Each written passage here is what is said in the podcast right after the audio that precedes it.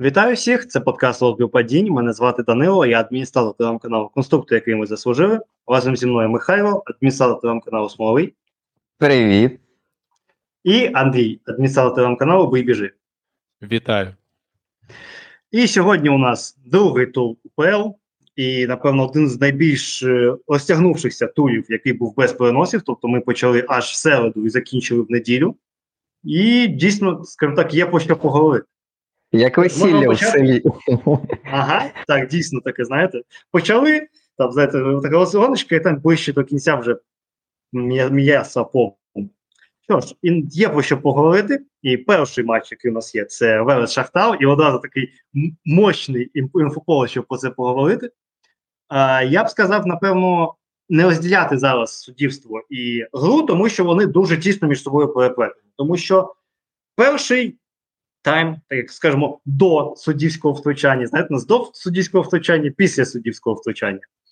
А, таке враження, що Ван Левену напхали, що він дуже було дуже багато ударів здаля, і він дуже довго ходив по базі, думав, от, що робити, і такий, добре, давайте будемо вішати, а не бити здаля.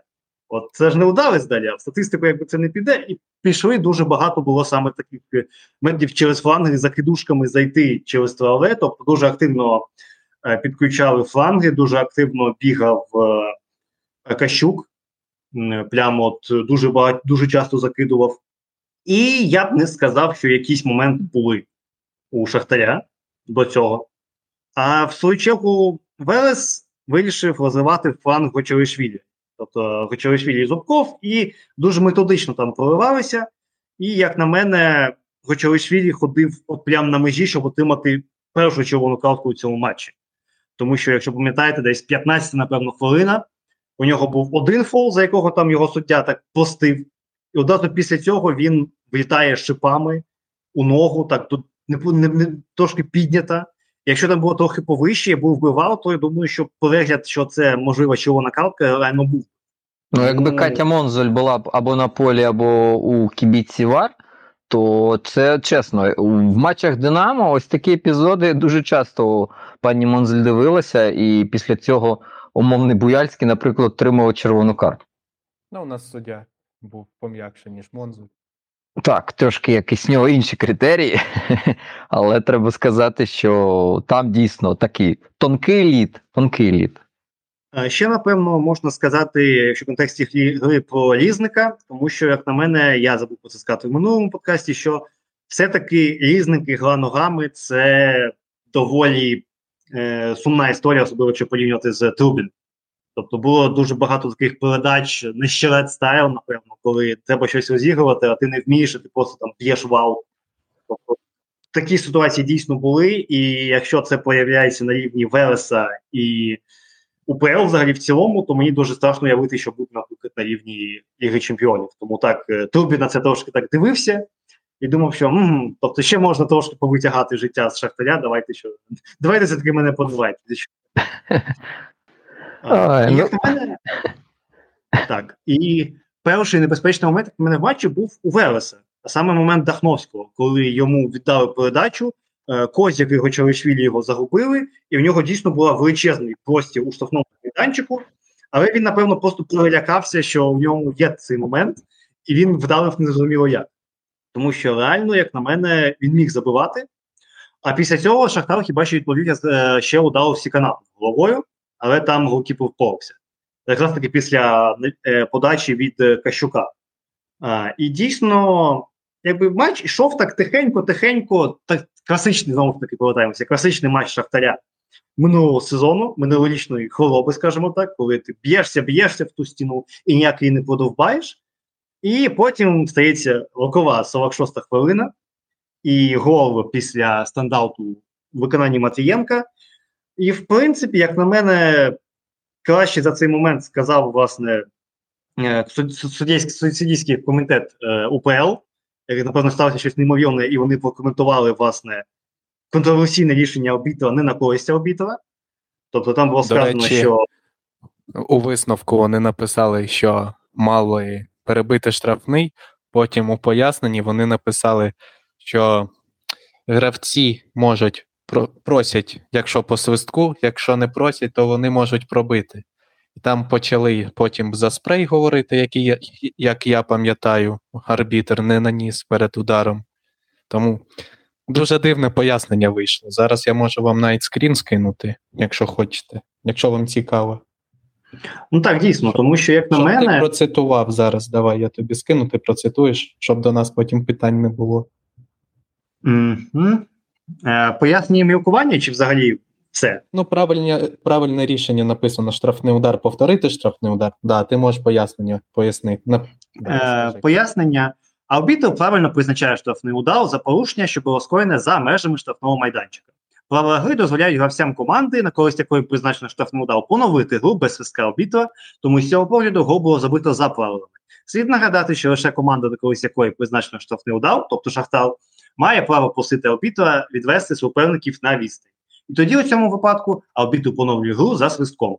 Після зазначеного вище слід зауважити, що на практиці, коли арбітр втручається в динаміку, динаміку виконання штрафного удару, позначаючим спреєм місце виконання штрафного удару, доцільним є не поновлювати гру, а зробити це за свистком.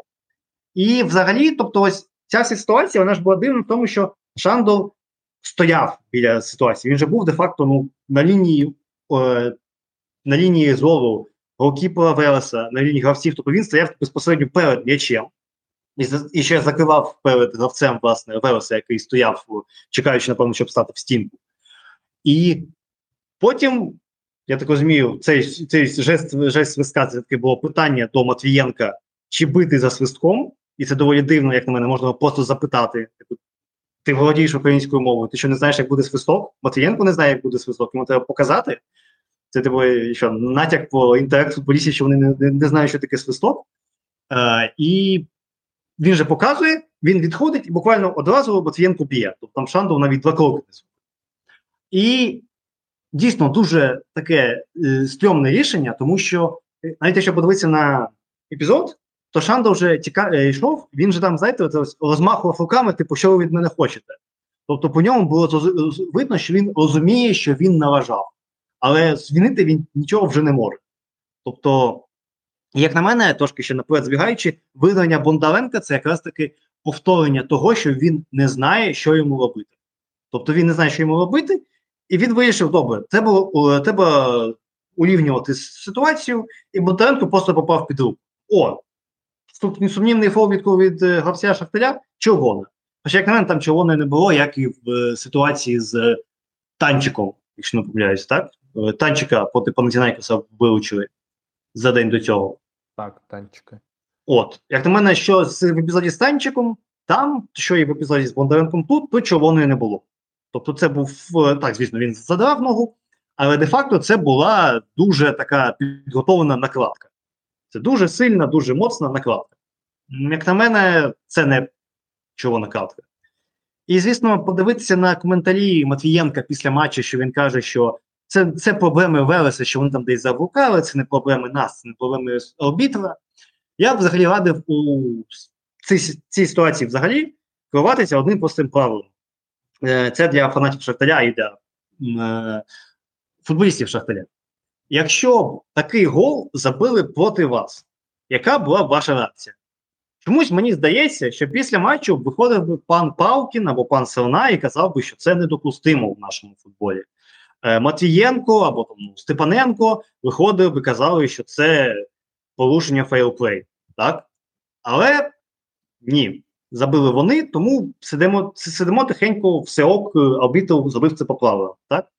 Тому що, скажу так, поняття фейрплей існує не просто так. Поняття фейрплей якраз таки існує для ситуації, коли начебто за правилами все ок, але де-факто, ну, щось не те.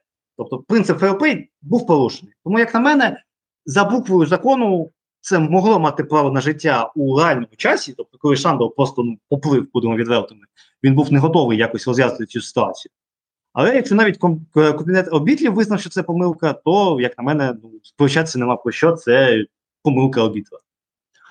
І, в принципі, одразу після цього видавання Бондаренка, і Шахтар себе знаходить в такій дуже цікавій ситуації, що центр поля у них складався з Очередька і Криськіва.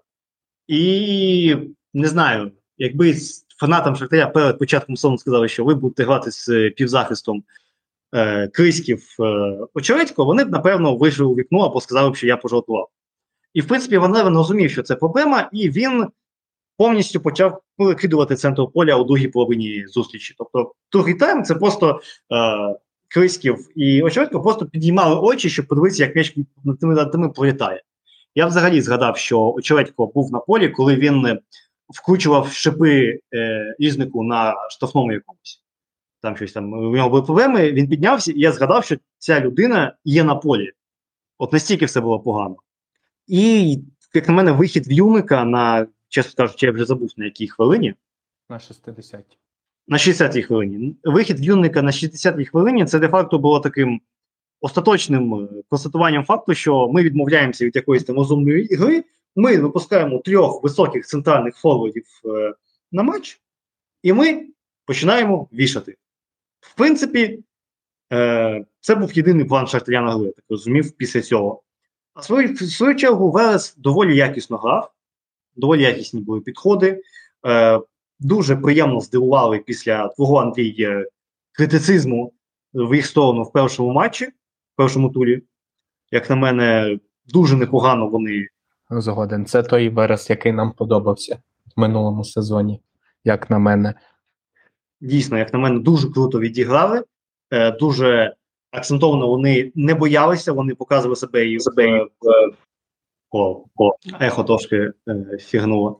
Е, себе у позиційній грі, і це дійсно, як на мене, було щось неймовірне від Вереса, і я дуже сильно, мені сподобалося, як, в принципі, один-один, я б сказав навіть, що вони могли на два роки замахнутися, тому що, якщо чесно, Шахтар настільки розсипався у другому таймі, що я б реально очікував від перемогу Вереса. Ну, десь так і було, зараз я трішечки підтверджую твої словами, твої слова більш цифровим начинням, бо ось давайте просто порівняємо, скільки кросів, ну, навісів виконував Шахтар е, в минулому сезоні УПЛ. Це чотирнадцять цілих шістдесят три сотих. А тепер відкриваємо новий сезон і бачимо двадцять п'ять цілих п'ять в середньому за гру. Тобто плюс десять-одинадцять навісів. Ну, ми розуміємо, що, що така команда, як Шахтар, якщо починає додавати одинадцять навісів а, за матч в плюс, ну, це означає, що інших виходів вони знайти не можуть. Це, наприклад, а в Динамо є такий легендарний футболіст Буяльський, він зможе знайти м'яч, просто головне дайте йому пас або хоча б спробуйте в напрямку його віддати передачу. А в Шахтаря наче є такий футболіст Криськів, який, в принципі, за амплуа може бути в майбутньому футболістом приблизно такої величини. Але проблема в тому, що бракує футболістів виконати цю передачу. Бо ось Зубкова хвалять-хвалять, але Зубков якось максимально на автоматизмі, звик вже якось йому сподобалось, а, зміщуватись під удар і бити, йому насрати з якої дистанції. Просто я б'ю, б'ю, б'ю, б'ю, б'ю, б'ю і буду бити. А, ну, як по анекдоті якомусь. Тому тут треба говорити, що а, Шахтарю дуже-дуже важко даються ігри з позиції сили. Нам невідомо, чим закінчилася гра в першого туру проти Металіста дев'ятнадцять двадцять п'ять, аби ось на цей гол зі стандарту Матвієнка головою. Бо там була дуже схожа історія, що команда затискає суперника, але нічого з цього виковирити не може.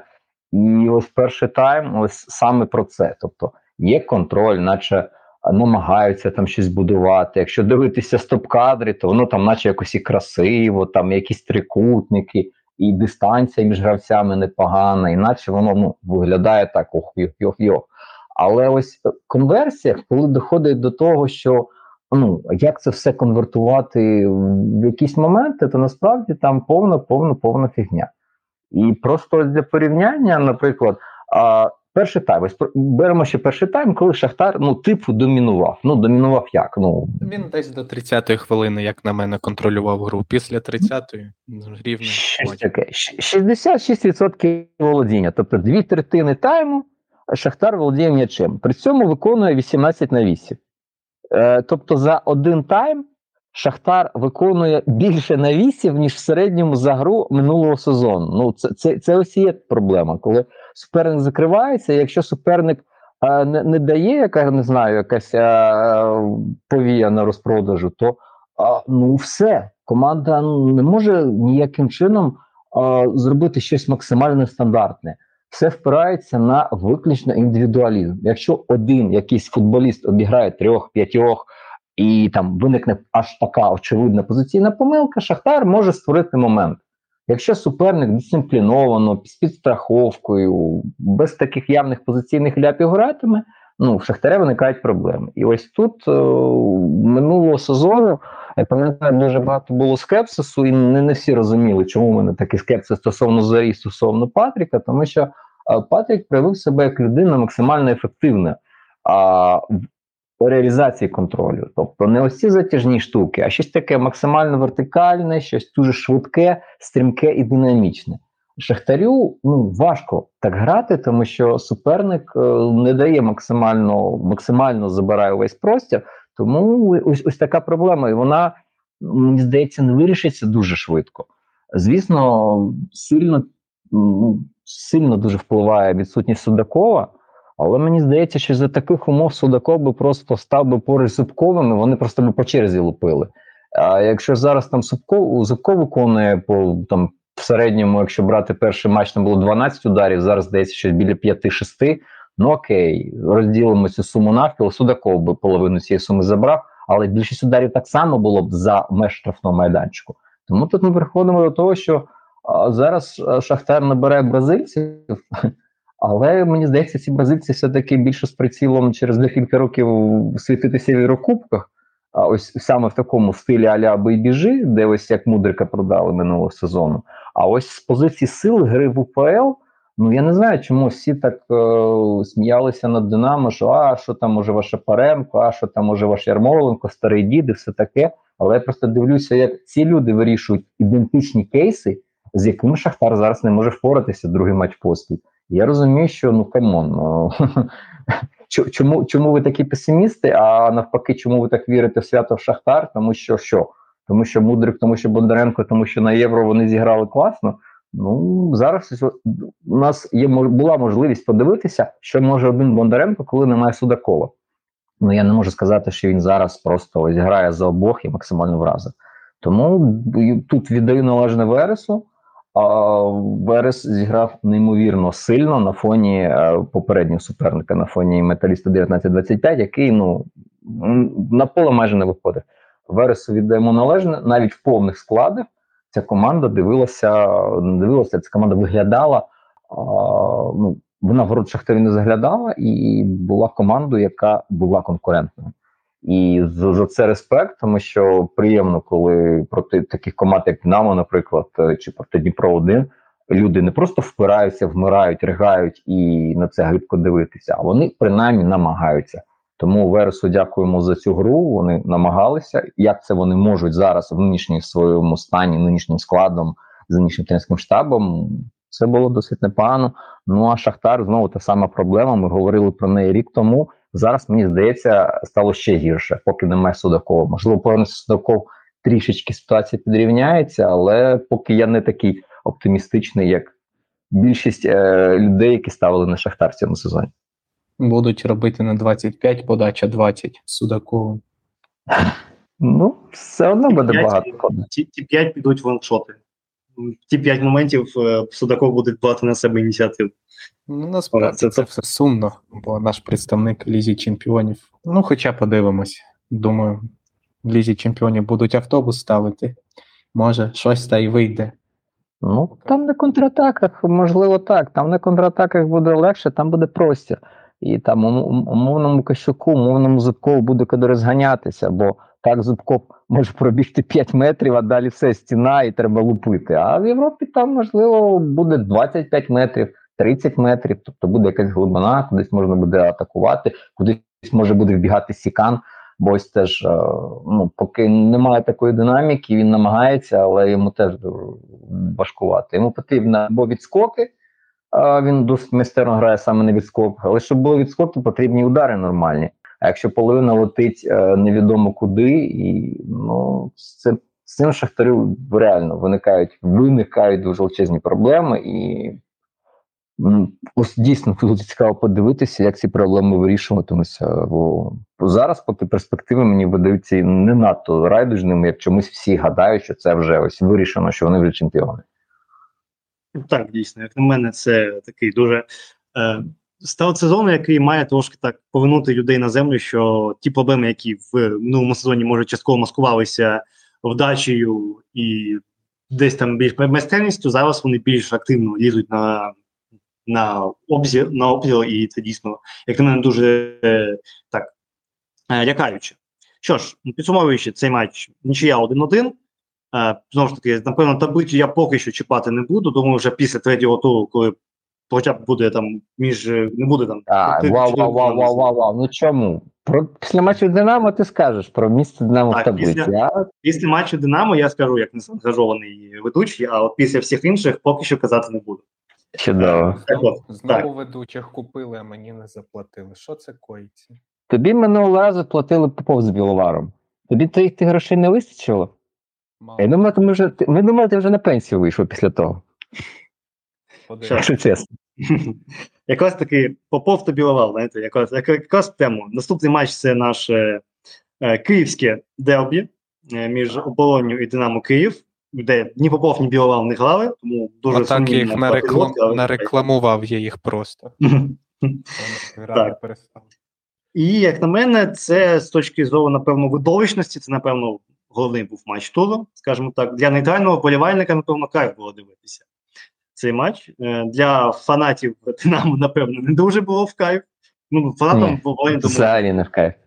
Взагалі не в кайф, тому що... Якщо фанати мазохісти, то нормально. Ну, тут не мазохізм, знаєш, тут якийсь, напевно, екстрім, знаєш, коли ти любиш, коли у тебе нерви просто, знаєш, тоді вже червоно-човні від накалу. Думаю, це не, не мазохізм, це, напевно, трошки інше. А я б сказав, напевно, так, що почав, е, дуже багато питань було до суддів, до суддівства після кінця цього матчу. Але, в принципі, якщо так дивитися, то всі такі суперечливі епізоди, як на мене, були роздивлені вал, тобто всі можливі офсайди, окрім, напевно, не першого, який нам не показали цю, нам не показали графіку. Чемпіонці графіку показали по всіх моментах, крім цього першого скасованого голу Оболоні. Ні-ні-ні, дивись, не було графіки на гол Ланата. Потім була графіка. Вже після перерви вже показали, да, три, три, показали. три голи відмінені. Окей, Окей. Да. Бо точно пам'ятаю, малювали офсайд Таранухи в другому таймі, коли забивали. І точно пам'ятаю, малювали лінію офсайду, коли забивав Черненко. А ось Ваната так і змогли бачити. І десь в тому моменті і Ваната намалювали, теж показали. Молодці. А чого ж заважало тоді перший гол намалювати? Це тоді цікаво. О, бачиш, технічний збій. Трошки так, знаєш, того так, не знаю, якогось е- конспірології, знаєш, додає, що от все показали, всі моменти, окрім цього одного. О, е- типу, no. якась, ну тому що з того повтору, що нам показали, дійсно, от якісь там, знаєш, скоріш за все, це вийшли просто міліметри. Тобто там, десь там, може, якийсь корпус був на один міліметр ближче, ніж рука, якщо не помиляюся, сироти. Тому це, ну, абсолютно... ситуація, де ми не можемо сто відсотків... Я там на початку був не можу, що чистий гол був, ні. Дуже-дуже-дуже-дуже суперечливо. І чесно, от, ну я не можу сказати, чи був там офсайд, чи ні. Так, і судячи до цього, що нам намалювали графіку, навіть графіку не могли... Я арбітр вар не міг сказати. Але чомусь хвалили таке рішення. Ну, так. Скажімо так, знову ж таки, чи це може бути тому, що це Динамо, це Оболонь, знаєш, різні величини і ставлення трошки інше, я не знаю. Але факт є факт, ну, занесли, знаєш, поки слухали. Але просто враховуючи той факт, що, якщо пам'ятаєте, наскільки довго дивилися гол Ваната на валі, тому що на валі, я пам'ятаю, його дивилися ну, декілька хвилин, напевно, точно, тому що я відійшов, як тільки забили, і була перевірка, я відійшов там, пробив речі, повернувся, і його досі перевіряли. Тобто, я б сказав, що вал так дуже прискіпливо ставилися, знаєте, дули на молоко, що, може, вони ідеально точно хотіли, щоб зараз точно все було нормально, зараз точно не було офсайду. І так, знову ж таки, якщо приходимо до голу, то, в принципі, Ванат дуже непогано пробив. Як на мене, голки по Оболоні трошки перелякані. Що значить непогано пробив? Ну, слухай, він пробив круто. Ти так говориш, реально, наче... Ти, ти цей епізод не бачив. Там же ж чувак пробив в єдине можливе місце, куди можна було пробити. Пробив нижче в кіпера, пробив вище, вище воріт, пробив лівіше, а повз ворота. Тому не треба переменшувати. Там реально удар дуже хороший. Ну так, так, так. Ну, та просто ще... Слухати, так дуже... наче з метра порожні забив. Мені, мені здається, що мені трошки ще не зрозуміло було, що голкіпер робив, тому що я подивився в моменті, він руки, спочатку він руки десь на, на рівні грудей, потім він низ, тобто він так, знаєте, трошки панікував, куди ж він буде бити. Це ну, така так, трошки... Просто сильний і несподіваний вийшов. Так, тому, як так. Мене... дуже сильний, як на мене удар, дуже схожий на гол Минаю, тільки трохи ближче. Теж краще скажіть, що захисник робив в цей момент, що стояв поруч. Ось то дійсно кіно. Просто, ну, просто мені, було, кіно. Мені цікаво, хто тягнув так лінію офсайду. Тому що, якщо бляюся центральний, це той, що захисник чого в центрі, і правий захисник, от що у них по лінії офсайду? Тобто, от, якби вони зробили там буквально крок вперед, ну, все, вона в офсайді. Але настільки погано тримати лінію офсайду, ну, це, як на мене, це просто колективний провал всі, всієї оборони оболоні. Було на оболоні. Ну, там важко.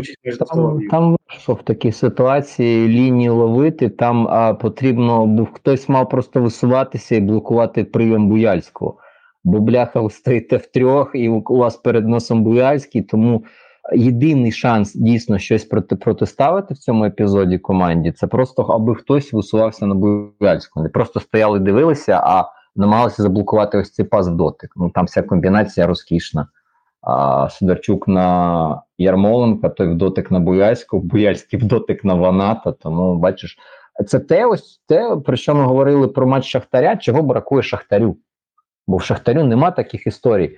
А Динамо лізе в центр, там є люди, які розуміють, як грати під тиском, як грати в дотик, як грати в обмеженому просторі, а Шахтар хірячить навес. Навіси, подачі, простріли ось кудись туди в сподіваннях, що може щось залетить. Ну ось поки принципова різниця на початку чемпіонату.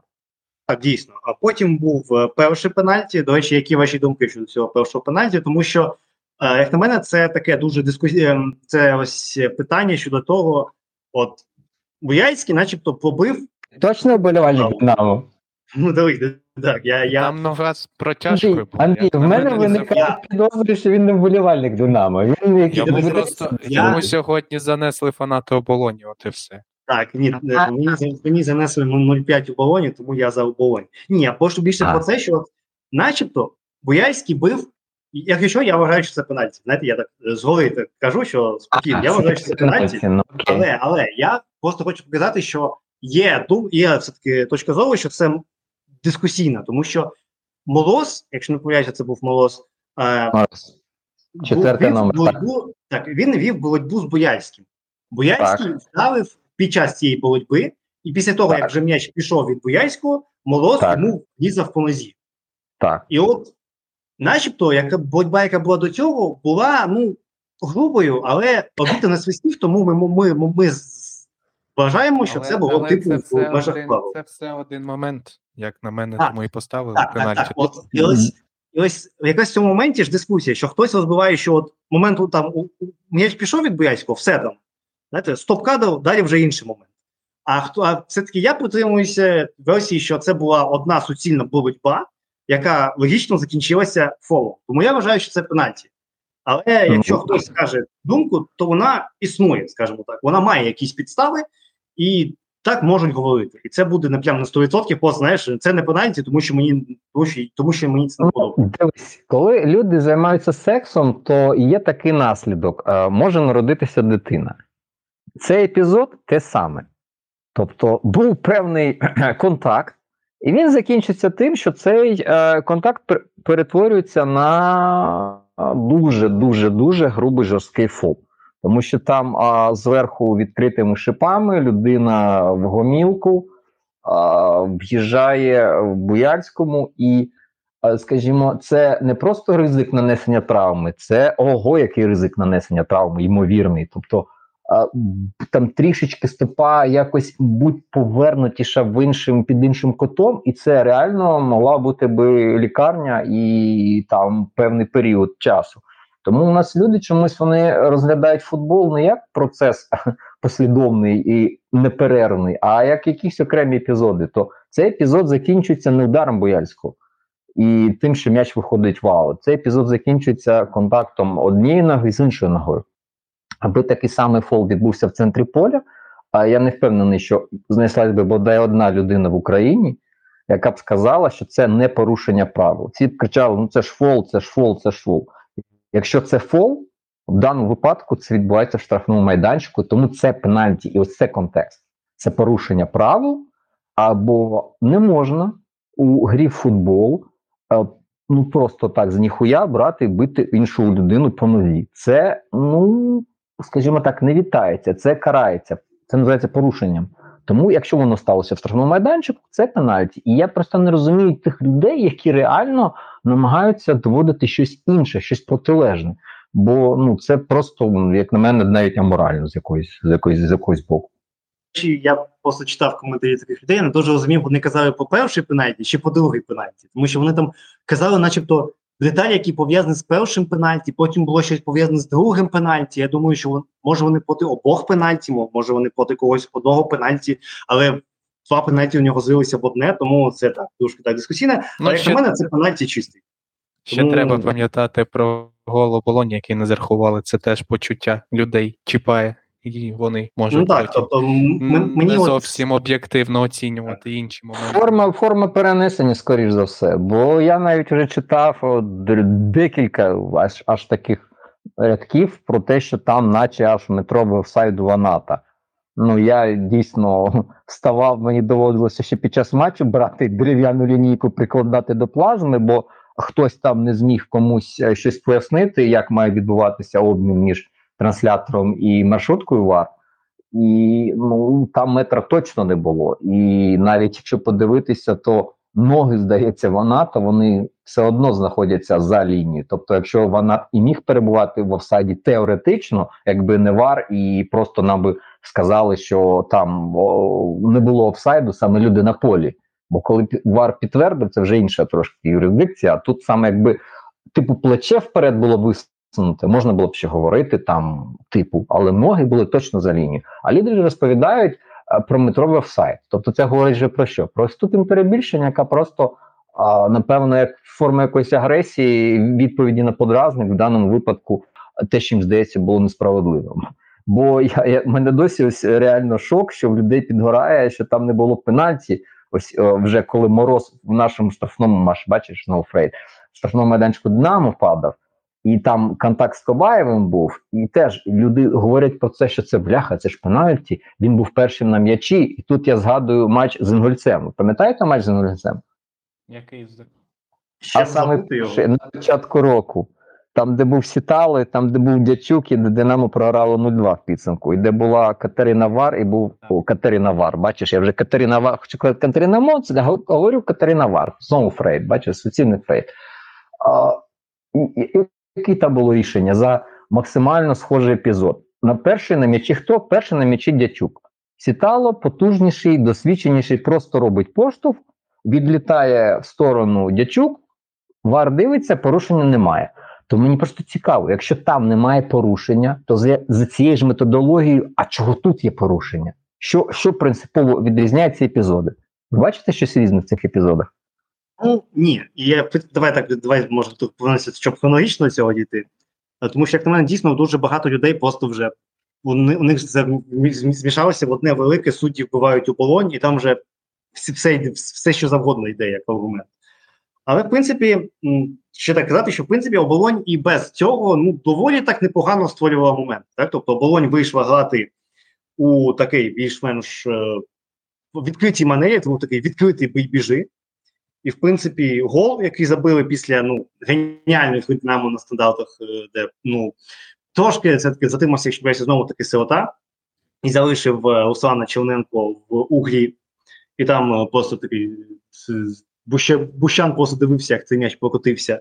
І дійсно дуже непогано розіграли, якщо це була прям, от, за, якщо це була заготовка, що це на ближню штангу, і він за це штовхує в порожній. Потім вже одразу після цього був момент, що, якщо не помиляюся, напевно, це Тавануха був, бив головою, і там Сирота переводив на кутовий, де просто Тавануха там мав кілометри простору, і що Дячук, що Сирота його не змогли накрити. Так? Тобто Оболонь мала моменти. І при цьому Динамо теж, тому що... І третій гол, як на мене, це, ну, просто це, знову ж таки, привіт Оболоні, що ми говорили про перший гол, що три людини стоїть, перед ними, перед ними вбігає Буяльський, і всі три людини просто дивляться, як, як Буяльський розстрілює ворота. Ну, фанати, фанати. Автограф хотіли брати, думаю, зараз бляха, потім автограф не дасть. Тобто, ну, як на мене, то Дубінчак дуже класно пострілив, але, ну, Буяльський просто от вбивався, розстріляв. Це, напевно, один з найпростіших голів на у стилі е, Буяльського. Просто знайти зону, і в зоні тебе просто ніхто не чекає.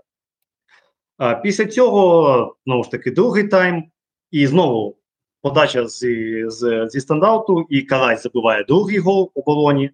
Знову ж таки, це є таке трохи м, повернення у ті часи, коли от кожний, кожний стандарт Динамо з флангу, це вже не уряд.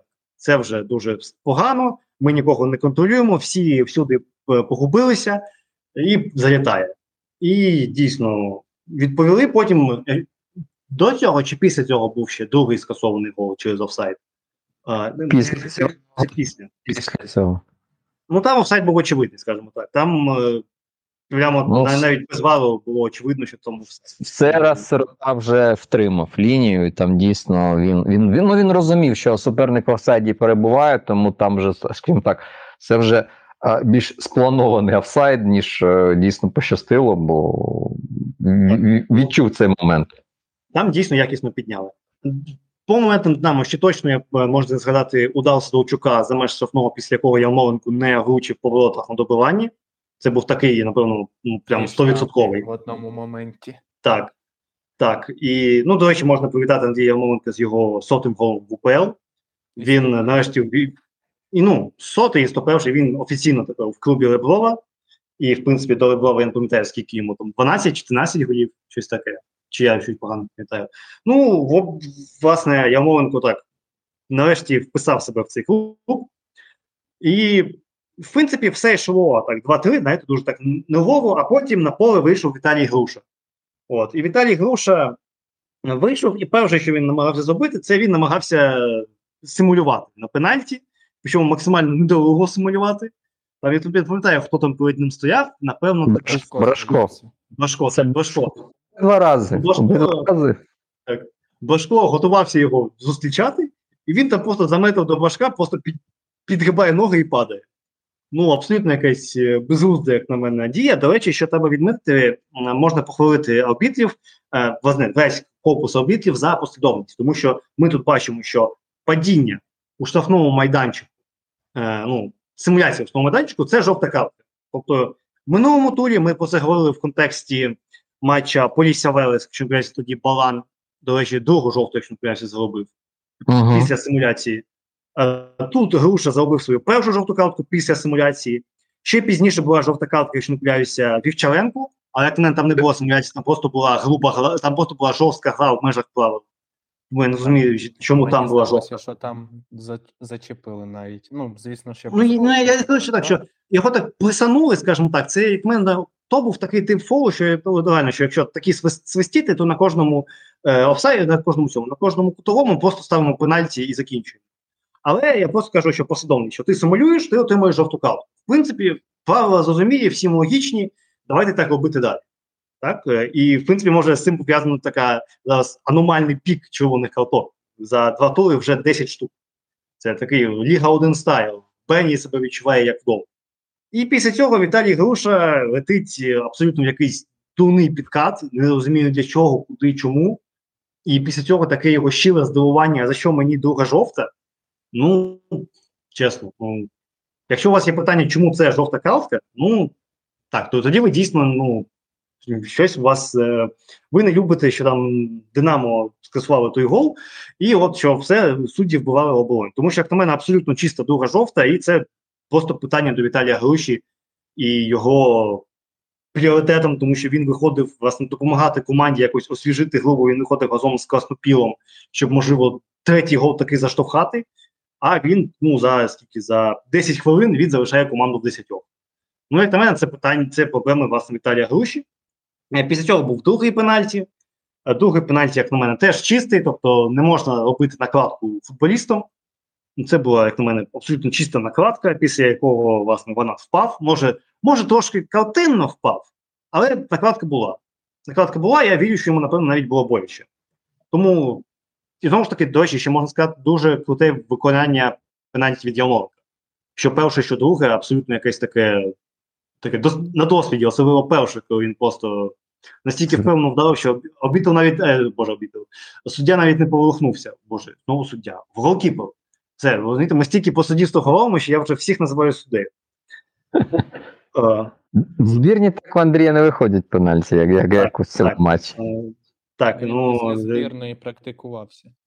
Або так. Звісно, дуже так шкода, напевно, Ваната, який в інтерв'ю казав, що Оческо мені сказав, що я штатний пенальтист. Я не знаю, як він собі це уявляв в команді Ярмоленко. І я ваш, штатний наш, пенальтист, але є один нюанс. От, є ж, Ярмоленко ж вас не питали на цьому, на е, зустрічі у барі Кутовий, е, що от Ванат сказав, що от хто буде цим штатним пенальтистом, на що Ярмоленко відповів, хто в мене це забере. Ну, в принципі, знаєте, це доволі таке вичерпне, яке відповідає на, все, на всі питання, хто був штатним пенальтистом.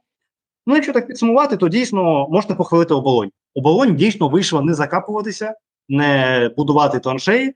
Вони вийшли грати, вони нам показали, напевно, щось схоже на матчі часів Михайличенка у Динамо, коли суперник відкривається, Динамо відкривається, щоб Динамо відкрилося, і починаються такі розміни.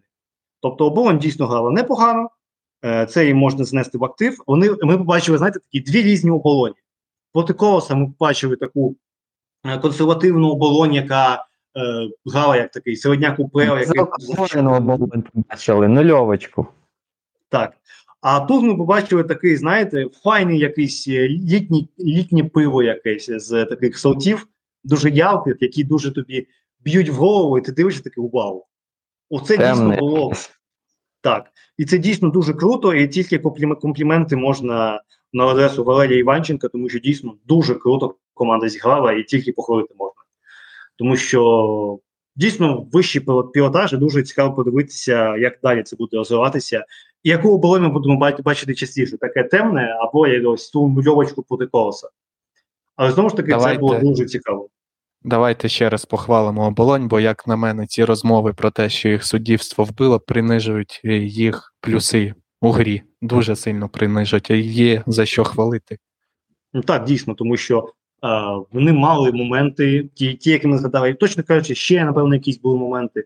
Власне, ті передачі, які, власне, офсайді, так, вони, вони хоча б забігали, вони хоча б щось робили. Тобто, щоб потрапити в офсайд, тобі треба атакувати. Активну зони, там, глибину, і вони це робили, і це, як на мене, показує, що дійсно Оболонь готувалася до такої битви, і, дійсно кажучи, дербі Києва вдалося. І це дійсно... Але я не... Буяльський вільний був постійно майже весь матч. Тобто вони одну фазу гри, все ж таки атаку, враховуючи проблеми в Динамо, вони готували, але гру в захисті вони не готували зовсім. А ну, може, це було захисники... перестріляти. Можливо, але вони вийшли в три захисники. Коли людина ставить трьох захисників, двох вінгбеків, хто там був, Мединський, Прокопенко, тобто лінія з п'яти, а в тебе Буяльський отримує постійно м'яч, і ніхто, ніхто його не зустрічає. Тобто один з базових принципів трійки, що вона може бути гнучкою. Вона може бути гнучкою, хтось один з них може... висовуватись якраз ось туди в зону між лінією, між першою і другою лінією, і намагатися там атакувати прийом футболіста. І як вони готувалися, я не знаю. Які вони нарізки по відео дивилися, я не знаю. Але Буяльський реально робив, що хотів. Просто, що хотів. Тому ми говоримо, що молодці, вони готувалися проти такого захисту Динамо, але свій захист вони зовсім не підготували, і це було максимально жахливо. А, і це можна за рівнем жаху поставити в один ряд з захистом Динамо. То, в принципі, так. Е, Пусть можна, можна підсумовувати. Динамо перемогло Оболонь за рахунком чотири-два. Тут була тим друга червона картка у цьому турі. Вже можна поряд з рахунком сказати, скільки було червоних карток. Знаєте, це така додаткова статистика. І е, просто так нагадаю, що Динамо знаходиться на першому місці, маючи шість пунктів. І гольову різницю плюс п'ять, за рахунок якої вони обходять Рух і Олександрію. Що ж, закінчуємо з таким от мідвіковим і переходимо до е, футболу вихідного дня. І перший був матч, це був матч Минай проти Ел Ен Зет. І, як на мене, тут дуже сильно попливали кліматичні умови, тому що за тих, тої температури, якщо не помиляюся, скільки там, тридцять вісім тридцять дев'ять градусів, е, футбол, який пропагують Минай і Ел Ен Зет, був дуже м- ймовірним, тому що банально фізичної сили, банально горючки не вистачало. Тут навіть там можна подивитися, що гравці Миная вже на двадцятій хвилині люди вже там просто червоні ходять. Тому дійсно можна сказати, що взагалі увесь вихідний тур, так, і, так чи інакше про це можна казати. І дійсно Минай е, створював моменти, з більшості це знову ж таки були стандарти. Регулярно, що не подивитися від Миная, це стандарт, щось там удар головою, удар з льоту після підбору зі стандарту. А у свою чергу, що що? І все. І ну все. Так, і це все. А у свою чергу Ел Ен Зет, в принципі, першу частину було те саме, тобто там або Прядун після подачі, але знову ж таки Ел Ен Зет показало себе більш е, варіативною командою, як на мене. Тобто, давай скажемо чесно, вона показала себе такою вже е, після того, як ось ця ша- ша- шалена дальня спроба Бойка залетіла. Так, довго бо вони чесно... намагалися один одному ініціативу передати, і, і ніхто не, не хотів брати. Погоджусь цілком з Андрієм, ось дуже слушні слова. А, реально, дві команди намагалися прикласти відповідальність себе на суперника. І ну, хто, хто, хто, хто створить е, у, якісь зручні умови нам один одному? І ніхто нічого не створював. І це дійсно було ну, настільки просто. Ну, я розумію футболістів. Сонце, спека. Я, я, я засинав, я, мені здавалося, що я вже сплю навіть в якийсь момент, але ну, це, це неможливо було до голу дивитися, бо ні якоїсь динаміки, ні, ну, було неймовірно якось нудно, ось гол, гол все змінив, після голу стало вже веселіше. Дійсно, то, скажімо так, така лакі-панч залетів від Віталія Бойко. Це такий, знаєте, привіт Минаю за гол у ворота Динамо, що фортуна, фортуна дала і фортуна забрала, власне. Точно. Дуже, такі дуже, навіть, навіть позиції, як ти ще не боявся, трохи схожі. Тобто трошки, трошки з правого півфлангу у кут, щось, щось, щось схоже було, скажімо так. Там трошки так, напевно, флешбеки прилетіли. Після цього... Після цього, власне, так, Ел Ен Зет так почав грати більш на контратаках, тобто другий гол Прядун, напевно, як це знову таки, супер простий гол для Прядуна, але знову таки там треба було бути в тому епізоді, щоб добити. Тому Прядун, Прядун власне, показує, і взагалі гра Прядуна в останніх цих двох матчах за Ел Ен Зет е, доводить думку, яку ми, власне, казали виносовно, що Прядун – це дійсно дуже непоганий бюджетний форвард для У Пе Ел. Він може тут вирішувати задачі, він може тут працювати. І, в принципі, дуже добре, що Ел Ен Зет його підібрало і залишило у У Пе Ел, тому що дійсно дуже крутий фолот, як на мене. Його можна відмітити. І, дійсно, ще після цього ще був третій гол, на, власне, на Убрець, який перейшов з, теж з Металіста і теж дуже непогано втік в контратаку. Тому, як на мене... Чотири гравці втекло в контратаку. Там чотири гравці вибігали, щоб ви розуміли. Ну, ну, Ел Ен Зет так, фізично там... на дві голови був сильніший за Минай, якщо судити по другому тайму. Це не єдиний такий момент, коли вони там трьох-чотирьох вибігали на одного захисника. Але попередній вони не змогли реалізувати. Я не пам'ятаю, хтось з м'ячем заплутався, невдалий чи то удар, чи то передача, але моменти такі були. Минай дуже ліниво повертався в захист. Дуже ліниво. Це дійсно був гол до, боже, матч до першого голу, і так вийшло, що цей гол був від Ел Ен Зет, тому, знову ж таки, це повертаючись до таких от, е, що було, якби, от якби той гол від Бойка не залетів, я думаю, що це було б щось більш сухе, а не три нуль, тобто, думаю, щось би там таки заштовхали, але такого голу, тому що якщо дивишся на рахунок три нуль, здається, що там ну, просто Минай возили обличчям по газону, жодного шансу не залишали. Як, як і в матчі, власне, з Динамо. Знаєте, Минай так влетів сім один за цими двох матчів. Здається, що Минай там взагалі на поле не вийшов і там просто відбуває номер. І дійсно, ну, як на мене, це трошки не відповідає дійсності. Але дійсно ЛНЗ можна тільки похвалити і привітати команду з Черкас з першим першим перемогою. І всі веселі, все місто Черкаси з першою перемогою в історії української прем'єр-ліги. Ура! І... так, в принципі, хтось щось ще хоче додати? Та давай вже далі, бо тут особливо чесно. І, і, я не ображений на обох, бо я засипав. Я не люблю, коли я засипаю під час гри, що вона настільки нецікава і нудна. От прокинувся лише... Наступний матч, наступний матч на взагалі коментувати що? Не будеш. А, ну так, так, да, точно. Ні, я два слова скажу. Що ж, ЛНЗ перемагає Минай з рахунком три нуль. І наступний матч, це був матч Олександрія Металіст дев'ятнадцять двадцять п'ять. І, до речі, от перед цим нам в коментарях написали, що чи не набридло нам використовувати форму, форму, формулювання Ротенстайл, тому що ми бачили, що, в принципі, Ротань може підлаштовуватися і відмовлятися від тотального володіння, коли йому це потрібно. От ось думка. Я в цей матч пропустив, тому що я пішов дивитися Балбі з Райаном Гослінгом, і я провів, напевно, куди кращий час, ніж Олександрія Металіст дев'ятнадцять двадцять п'ять. Тому одразу віддаю ініціативу вам, і от, е, власне, ось це питання от Ротенстайл. Чи це не пережиток минулого? Ну, давай, Андрій, пали. На мене. Да, перші десять хвилин, як на мене, намагалися команди один одному нав'язати свою гру, але після десятої, там, десята, п'ятнадцята, але Олександрія взяла м'яч під свій контроль, Металіст почав грати більш вертикально, швидше доставляти м'яч в останню третину за допомогою довгих передач і грати на контратаках. Ну, при цьому всьому обидві команди майже не грали з м'ячем у штрафному майданчику один одного. Олександрія, як ми вже звикли за останні там декілька місяців, використовували стандарти. У цьому матчі вони теж здебільшого загострювали за допомогою них. Ну і в підсумку і гол забили зі стандарт, теж треба відзначити Калитвінцева, відзначити Шулянського, який добре зорієнтувався на відскоці. Ну, щодо Металіста, не знаю, Русин був найнебезпечнішим у їх складі, але в той самий час через його дії харків'яни не змогли забити.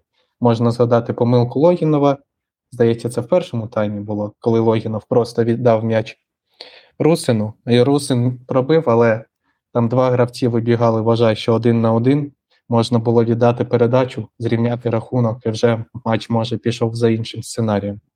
Ну, в другому таймі Олександрія, як на мене, вже трохи віддала ініціативу Металісту, менше володіли м'ячем, там, не знаю, візуально відсотків сорок п'ять, скажімо так. Десь так і було, так. Металіст почав більше пресингувати, вище зустрічати. З одного боку, це мало свій вплив, бо господарі почали частіше грати на винос, менше розігрувати м'яч у своїй третині. Ну, не хотіли ризикувати, очевидно. Але, знову ж, глобально якість, якість атак в цілому і гострота не змінилася, команди грали без воріт. На пальцях можна перерахувати, бодай якусь небезпеку за дев'яносто хвилин. Ну, як і завжди, в останніх матчах Олександрії це відбувається. Ну, що можна згадати? Можна згадати останній штурм Металіста, останні десять хвилин. Олександрійці просто закрилися і терпіли. Ну, але, знову ж таки, лише тиск. Якихось сто відсотків моментів не було. В принципі... Ну, Олександрія, можна сказати, перемогла заслужено, бо реалізувала свій момент. От і все. Ну, згоден. Вона не просто реалізувала момент, вона реально засушила Металіст. Бо Металіст, ну, не знаю, чесно, на що вони розраховували, але за матч вони завдали чотири удари. Чотири. Із цих чотирьох ударів три за меж штрафного. І це говорить, що дійсно захист вийшов на якийсь доволі-доволі пристойний рівень. Тобто, якщо рівень пристойний, ну, це вже можна про щось говорити. А говорити треба, що з Ротенстайлом, схоже, прощаються. А, пройшло скільки там, півроку? Ви ж пам'ятаєте всю цю історію і увесь сенс цієї історії? Бо при, прикол такий, що а, вони виганяють а, минулого тренера Гуру, щоб грати саме у футбол з точки зору якості, контролю, володіння, там, домінації і типу ого-го.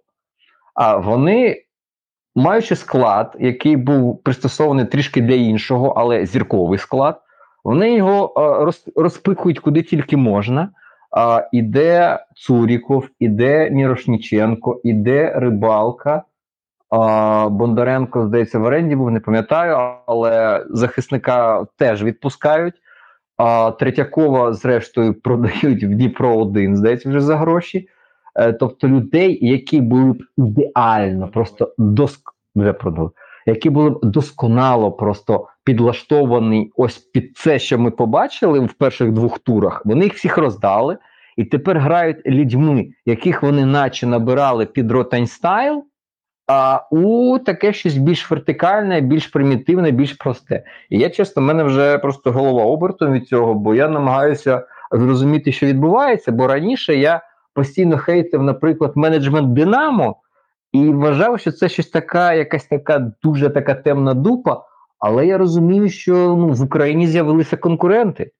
Бо ви прибираєте тренера, який грає е, ну, в адекватний футбол, адекватний можливостям футболістів, ресурсу футбол. Ви хочете чогось більшого.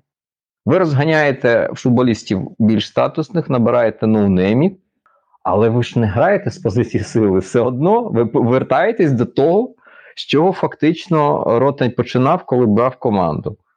І це, не знаю, от, ось в мене підгорає. Я, я, от, от тобі як, як ця ситуація просто збоку? Коли беруть тренера, змінюють, щоб змінити щось, а все одно грають те, що грав минулий тренер, і якого за це хейтало навіть керівництво. Ну, шкода Гуру, по-перше, дуже.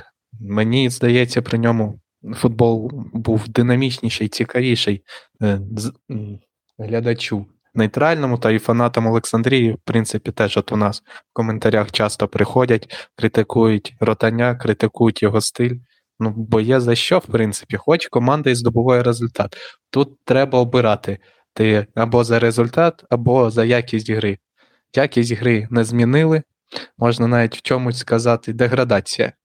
Ну, звісно, якщо звертати увагу на захист, то покращення, як то кажуть, на атаку це деградація. Ну, от ситуація реально така максимально якась абсурдна. Тобто, якби зараз у Ротаня був би ось цей склад, який був у нього на початку його каденції, там з Вікентієм Волошиним навіть ще, ну, слухайте, ви біжи з тими людьми було б грати зараз набагато приємніше, це було б зараз набагато якісніше, ніж ось, ось це бій-біжи там з футболістами, яких брали і вже намагалися перевчити на таку більш горизонтальну гру, менш прямолінійну, на вже на те, що, наприклад, там грає Шахтар чи Динамо. І це чесно, ось я, я, я досі не можу цього збагнути. Ось в чому, в чому тут ось сіль, в чому мораль цієї історії. Тобто, ми ну, ось чого ми прагнемо? Ну, що буде зараз? Тобто, зрозуміли, що не тягнуть грати в контроль через пас, тоді давайте грати щось прямолінійне. Ну так, а чому ви тоді хейтили за це Гуру, що він не грає в пас, а грає в щось більш прямолінійне? Ну, чесно, божевільня якась, але так, я визнаю поступово, що Ротенстайл вмирає, приходить розуміння, що Судаков, Бондаренко тільки такі одні в Україні, і Ротенстайл можливий лише за наявності Бондаренка-Судакова. Немає Бондаренка-Судакова, немає Ротенстайлу. Ротен це зрозумів, оці, оці, оці більші спроби виявлятися, їх вже більше немає. А люди спустилися на землю, грають те, що вони грали. Питання тільки, навіщо було більше якісних футболістів виганяти через те, що вони не тягнуть Ротенстайл, щоб, в принципі, повернутися до витоків. Ну, це питання залишається відкритим, я не впевнений, що хтось дасть мені а, з Олександрії на це відповідь. Знаєш, так, так можна так трошки подумати, що були залиті доволі такі е, дорогі футболісти, а підписані менш дорогі. Тому, знаєш, це може бути була така дуже хитра система, як... Спланована диверсія, так? так? так. Як, як зрізати бюджет, сказати, що ми ж тут будуємо розумне, тому цих всіх дорогих давайте зільємо, оцих ось всяких чубаків понабираємо, зарплата десь там на третину, або навіть більше, менше, ну і все, типу, окей, ми граємо у розумний футбол, відчіпіться від нас. Ви ще застали еру Леоніда Черновецького? Чи ви, чи, чи ви не пам'ятаєте, Льоні хто це? Космос. А, ви пам'ятаєте Льоні Космоса? Пам'ятаєте в Льоні Космоса? Молодці, супер. Тоді то ви зрозумієте, про що я розповідатиму. А можливо, ви пам'ятаєте, в нього був такий легендарний мем «Я і моя молода команда». Ось тепер вже я вдруге Вдруге вже після матчу Олександрії чую від Ротаня про молоду команду. Я першого разу качався е, по, по підлозі вдома, коли це почув, а вже в другого разу мене просто розірвало, напевно, ну просто на, на, на друзки. Тобто, е, маємо Цурікова, маємо Мірошніченка, маємо Рибалку, маємо Бондаренка, досвідчених гравців для гри, а для вирішення все, бах, їх нема, ми набираємо ноунеймів, беремо дітей, підписуємо вихованців Академії Шахтаря, ну, молодих гравців, які вчилися грати типу в Ротенстайл, і розповідаємо про молоду команду тепер. Ну, от, супер, бачиш, як історія ходить колами. Мені одразу згадується Хацкевич, якщо чесно. Він теж любив про молоду команду поговорити. Ну, можливо, можливо, до речі. Ну, але все-таки мені Черновецький чомусь першим на думку спадає, коли про «я і молода команда» починається. Так, дійсно, щось таке є. Що ж, якось з того, що ми по них мало, ми, ми по них там два слова поговоримо і пішло, поїхало. Що ж, е, можна певно завершувати. Олександрія перемога з рахунком один нуль, метрі з дев'ятнадцять двадцять п'ять.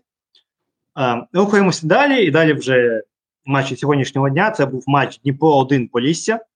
І це був перший матч Дніпра один без Артема Довбика, який вже сьогодні офіційно став гравцем е, Жирони і буквально п'ятнадцять хвилин тому дебютував за них е, проти Лаціо. Вітаю. До речі, це, до речі, Віктор Циганков забив гол.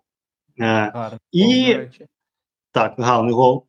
І, чесно кажучи, максимально було видно, що не вистачало Довбика, і максимально очевидне питання до менеджменту, до скаутингу Дніпра один, чому на заміну Довбику не було підписано хоча б когось. Тобто були чутки про Сидорова, тобто був якийсь пошук форварда, але таке враження, що от вони змогли купити Сидорова і все, здалися, підняли руки, що все, був один форвард на всю країну, більше немає. Тому що виходити з Третяковим, який має сто сімдесят п'ять сантиметрів як центрфорвардом, особливо, що вся система була заточено під те, що там буде довго. Тобто буде... Ну так Ротань так робив. Ротань ставив вже ж нападником Третякова. Ті подумали, ну а ми чим гірші. Ротань, он люблять всі за, за його стиль. Он яке місце високе здобув на молодіжному євро. Може ми поставимо, і в нас буде щось прикольне. Тому що, як на мене, це було ж, було ж дуже багато моментів, коли дійсно от видно, що отут пішов простріл, отут Довбик мав поборотися, але Довбика немає, тут Третяков. О, там якась закидушечка, Довбик міг би поборотися, але тут е, Третяков. І це ось всюди, тому що в мене реально питання, чому не випустив одразу з перших хвилин Даніеля Ківінду тоді. До речі, Ківінда, я так відмітив, капець він накачаний. Він такий, знаєте, кремезний. Тобто, здається, що він такий маленький, а колись крупним планом на нього, там така біцуха. Ну... Ні-ні, хлопчина спортивний, там, так. Я тобі скажу, він навіть по, по динаміці крутий. Тобто, це ось, ми говоримо, що Довбик це м'язи, але Довбик може і втекти, якщо буде потрібно. То Ківінда, чувак, до сто речі, нормальний, можливо, щось з ними вигорить у майбутньому. Так, але, ну, окей, ну, але хоча б ще когось. Тобто... Як на мене, йому треба давати грати вже з перших хвилин, бо дійсно профайл Третякова. Я очікую, що в наступному турі він з'явиться вже в старті, так. Бо його перевірили, подивилися, не обісрався, тому можна ставити. Я так думаю, що з таким прицілом його і, ну, просто подивилися, перевірили. Можливо, там фізично якісь є ще обмеження, якісь кондиції, там у нього якісь, можливо, пошкодження, там ще якісь... медичні, скажімо так, покази. А, але ось він, ну, якщо просто шукати з того, що є, то все-таки модельно він більше підходить під заміну Довбика, ніж Третяков. Це, це я признаю, це правда, з вами погоджуюсь. А, і як на мене, ну, чому б не під... Ну, але як на мене, йти у сезон з одним Ківіндою і Третяковим, який національний форвард, це якось, ну, стрьомно. Особливо хоче той факт, що, я так розумію, якісь амбіції на Єврокубки Дніпро один має. І як на мене, куди логічніше зараз, наприклад, от є зараз вільний Хобленко, якого, я так розумію, Кривбас позбувся. Ну, я думаю, що підписати Хобленка на банку, враховуючи, що, ну, його висунув Кривбас. І Хобленко враг не був в Дніпрі, він з Дніпра пішов в Кривбас. Тобто там з ним знайомі, якщо якось навіть, ну, закучила це було. Тобто підписати Хобленка, який не найгірший форвард в історії нашої країни, який, ну, антропометрично, в принципі, в порядку. Фізично, ну, він дублював Довбика, тобто він щось має від Довбика. І мати його як запасний варіант, ну, як на мене, зараз це найкраща опція. І думаю, я не думаю, що він попросить великі кошти. Може, тому... якісь внутрішні конфлікти залишилися в команді? Ну, або, а, ну, це єдиний можливий фактор, чому зараз не спробують підписати Хобленка. Тому я на місці, якби я був менеджером Дніпра один, я би йшов на Хобленка або, ну, когось такого типажу. Тому що, ну, дійсно, стрьомно йти з вісімнадцятирічним пацаном, який, ну, банально може, ну, перший професійний сезон, мало хто знає, що з ним станеться. Знову ж таки, не, не дай Боже, тфу-тфу-тфу, щось там з ним сталося, якась травма. Я вас вітаю, ви з Третяковим зламуєте оборону Металіста дев'ятнадцять двадцять п'ять. Я вам бажаю... Ну, як... вони підуть шляхом Динамо, Динамо ставило Гармаша, вони ставитимуть Когута. Ну, то є щось таке, дійсно щось таке може бути. Добре, тоді можемо про групу говорити, але, в принципі, гра вже на третій хвилині вилучення. Е, яка ваша думка по цьому вилученню? Тому що, як на мене, як на мене, це ось такий фол, який можна видаляти, можна не видаляти. Тут видали, окей. Я вважаю, що це все ж таки видалення, але потім поговоримо ще й про фол, який не засустіли на Макуані після того, що дійдемо до нього. Тому що, як на мене, видалення тут – це арбітр декларує свій рівень допустимої боротьби. Що, типу, що ось це червона карта, все. Тобто тут стоїть лінія, так вам робити не можна. Тобто так можна. Як на мене, це просто арбітр мав би як продемонструвати, яким чином буде проходити гра. Але після цього, власне, стається епізод, де, про який каже Андрій, коли Бенні Макуана а, йде на м'яч, він виставляє ногу, він перший на м'ячі, і він отримує від Серапія по нозі. Він падає, і це фол, який можна трактувати як фол останньої надії, але, напевно, не варто, тому що е, фіг його знає, як би він там той м'яч обробив. Тобто він там не біг просто на, на ворота, там була ще обробка, але знову в кожному разі це точно має бути фол і точно має бути жовта картка. Безперечно. Згоден. Цього не свиснули. І це відіграє ключову роль, тому що пізніше Серапій, власне, заробить ще одну жовту за теж доволі грубий фол. І тобто це ось трошки таке все-таки питання, що деякі моменти не сприйняли минулого сезону. Але, але, але, але, ще треба від... інше треба, що суддя потім не видалив самого Бенні. Коли, пам'ятаєте, він карате пацана зіграв проти Домінго Бланко. Коли там просто він тупо з ніфіга стрибнув шипами назад ноги, і просто йому пощастило, що до цього фол був зі сторони Дніпра один. Тобто зафіксували той фол, який був раніше. І через це його не видали, тому що там, ну, чисто червона, як на мене, була. Але суддя показав таку послідовність, тому спишемо так, що це дійсно він просто не повірив е, Бенні. Але, до речі, знову ж таки, повертаємося до нього. Я буду назвати Бенні, щоб його випадково не назвати Мадуре. Якщо що, Бенні – це Маклуан. Ти продовжуєш рефлексувати. Так, я, я перестаховуюсь. Бенні знову себе показав непогано, тобто цілість вбігання. Небезпечний момент, який він мав, як на мене, дійсно перший небезпечний момент в матчі. Ні, Бенні реально красень. Тут треба говорити, що максимально дуже-дуже крута робота скаутів, селекціонерів, агентів, всіх, бо для нашого чемпіонату ось такі футболісти, ну це, це така величезна нахідка, і якщо це ще такі відносно невеликі кошти, які там суми називаються, то, ну, це, це величезна вдача, що в нас є такі футболісти, є на кого дивитися. Тут, тут я з тобою цілком погоджуюсь. Це дуже сильний, індивідуально сильний футболіст, динамічний, швидкий. І я, принаймні, а, ну, засипав теж під час цього матчу, не буду вас обманювати, бо там був такий відрізок максимально нудний, максимально. І ось саме ця ось активність спалах, і там у нього був вихід віч навіч, і ось після цього я прокинувся вже повноцінно, і вже матч потім не відпускав. Да, взагалі в першому таймі, після вилучення Дніпро в себе повірив, вище почав грати, але знову ж таки билося головою об стіну. Ще відсутність Довбика, звісно, на їх якості гри теж. Так, бо він бився в стіну найкраще раніше за всіх. Отож, бо. І дійсно, повірили в себе, забули про Бенні. Бенні показав себе, втік на швид... Спочатку сам відібрав м'яч. Кого він відібрав? У Серпія, здається, і відібрав, чи у кого? Хто там в центрі був? Ні, Коротше, це був Вікторій до повної зони. Якщо не п'явся, він на випередження зіграв і, і за спину Сарапія забіг. Ну так, суть в чому? Тому що він сам відібрав м'яч, сам побіг, отримав передачу і майже, на жаль, майже забив.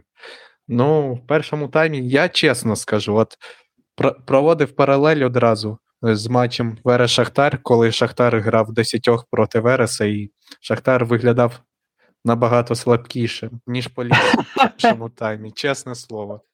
Оце ти скажіть, скажіть, ну, ска, ну скажіть, що це не так, ну правда. Ні, ну але правда, але правда. Я, я б не сперечався з цим, бо, бо реально Полісся, а, ну, воно могло забити, бо я не впевнений, що в Шахтаря був момент, окрім там на сімдесят восьмій, здається, там у них типу вихід вже був, така контратака, щось Верес там проспав. Але у Полісся і стандарти, там певний тиск був, ну, згоден, згоден, реально. Сильніше в меншості Полісся зіграло проти Дніпра-один, ніж Шахтар в меншості проти Вереса. Тут не буду сперечатися. Звісно, у другому таймі вже просіли, вже Дніпро якось підкоригував свою гру, і перші хвилин тридцять за ними без питань. Але після першого голу трошечки так, як сказати, підсіли, продовжували тиснути, але трохи підсіли. І Полісся старалося тікати, старалося якісь контратаки влаштовувати, і в підсумку Янаков цим скористався. Спочатку заробив штрафний, потім заробив пенальті, реалізував пенальті, але не дотерпіли. Чарівна Та нога нічого.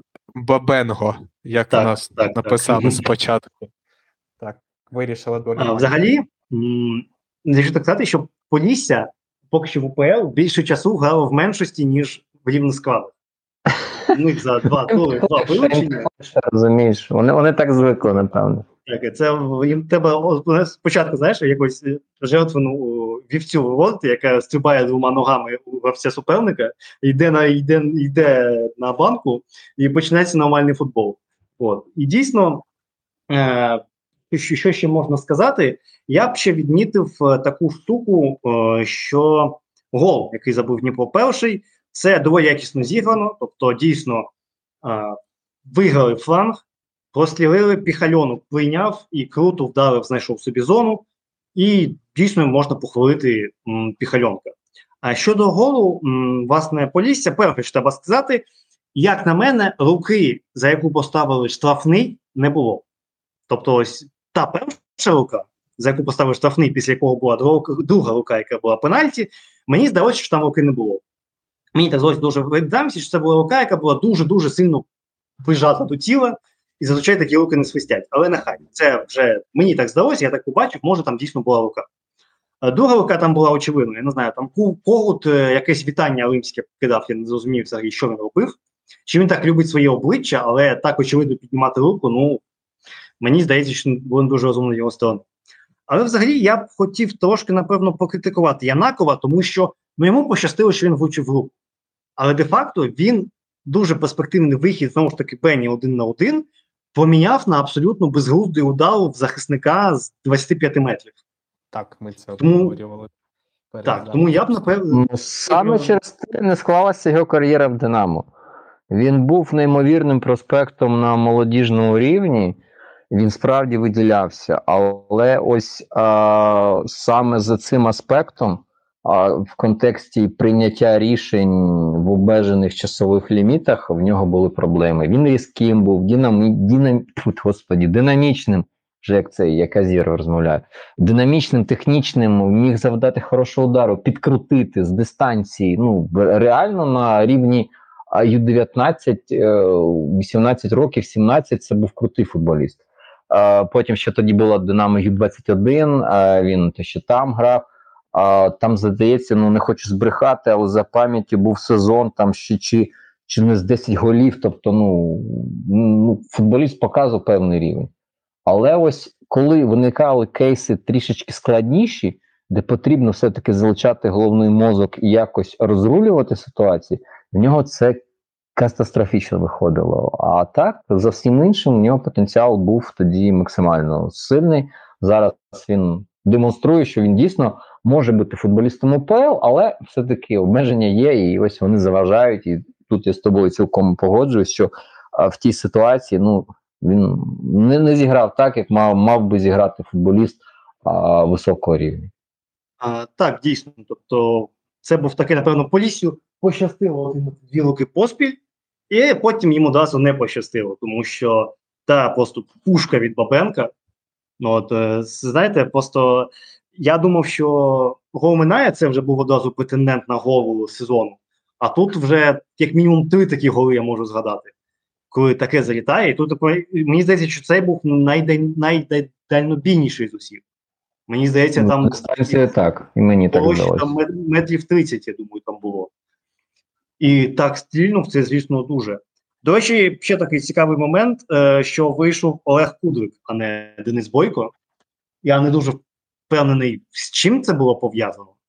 Бойко не дав якихось очевидних приводів його змінювати. Ні, чувак витягнув найбільше в турі е, очікуваних е, голів саме в площину воріт. Шост модель в минулому турі, тому, в принципі, нарікань не давав. Тут хіба, не знаю, вже щось, щось кулуарне або, можливо, просто банальне якесь невеличке пошкодження. Ну, але це теж мене якось здивувало, бо здалося, що вже зрозуміло, що Бойко перший номер. Причому в нас же ну, є ж драфт УПЛ, і там однако, один, один гравець у нас купив Бойка за двадцять п'ять мільйонів, а інший Кудрика за один мільйон. І аукціон закінчується, я такий, боже, а хто це Кудрик? Потім дивлюся склад, опа, Кудрик, я такий, опа. О, о, оцей чувак, типу, вручив. От. І, звісно, як на мене, це, знаєте, це якась хвороба Кучера, знаєте, Калітвінцев грає проти Кучера і підхопив хворобу Кучера, коли е, перший номер регулярна ротація. Як по минулому сезоні було, що Рибак валив, Рибак валив, Валова забули, Валов вийшов на один матч, погано себе показав, знову Рибак виходить. Оце ось вічне. І так розумію, Калітвінцев вирішив думати як Кучер, щоб обіграти Кучера, і теж таку ротацію зробити. Тож, ну, в принципі, що можна сказати, що Полісся показала, в принципі, плюс-мінус ті школи, про які ми з вами казали. Тобто, Полі, вона це команда, яка любить простіл е- і любить тікати, але знову ж таки, ми не можемо нормально оцінити це Полісся, тому що не Полісся, а, а Бенні, Бенні. Тобто для якостей швидкісних е- дриблінг якостей Бенні все-таки потрібен простір, і на просторі він просто король, цар і бог. І йому було, і тому, в принципі, за великим рахунком вилучення мало на що впливало, бо за рахунок своєї динаміки Бенні міг би компенсувати і трьох, і чотирьох, бо чувак реально здібний. Ну, і це такий, знаєте, от, бо багато ж писали, що навіщо ми підписуємо когось там резервіста з Ліги один. В принципі, це ще один. І, знаєте, плюс того, що якщо, якщо резерв якоїсь команди Ліги один перевести в УПЛ, ця команда буде, буде напевно, в топ-три. За своїм вишкілом і так далі. Якщо привести основну команду УПЛ в Лігу один, дай Боже, щоб там два-три футболісти потрапили в основну обойму. Ну, я не кажу по Динамо, Шахтар, Дніпро-один, я покажу по команду, от, аналог Монпельє в УПЛ.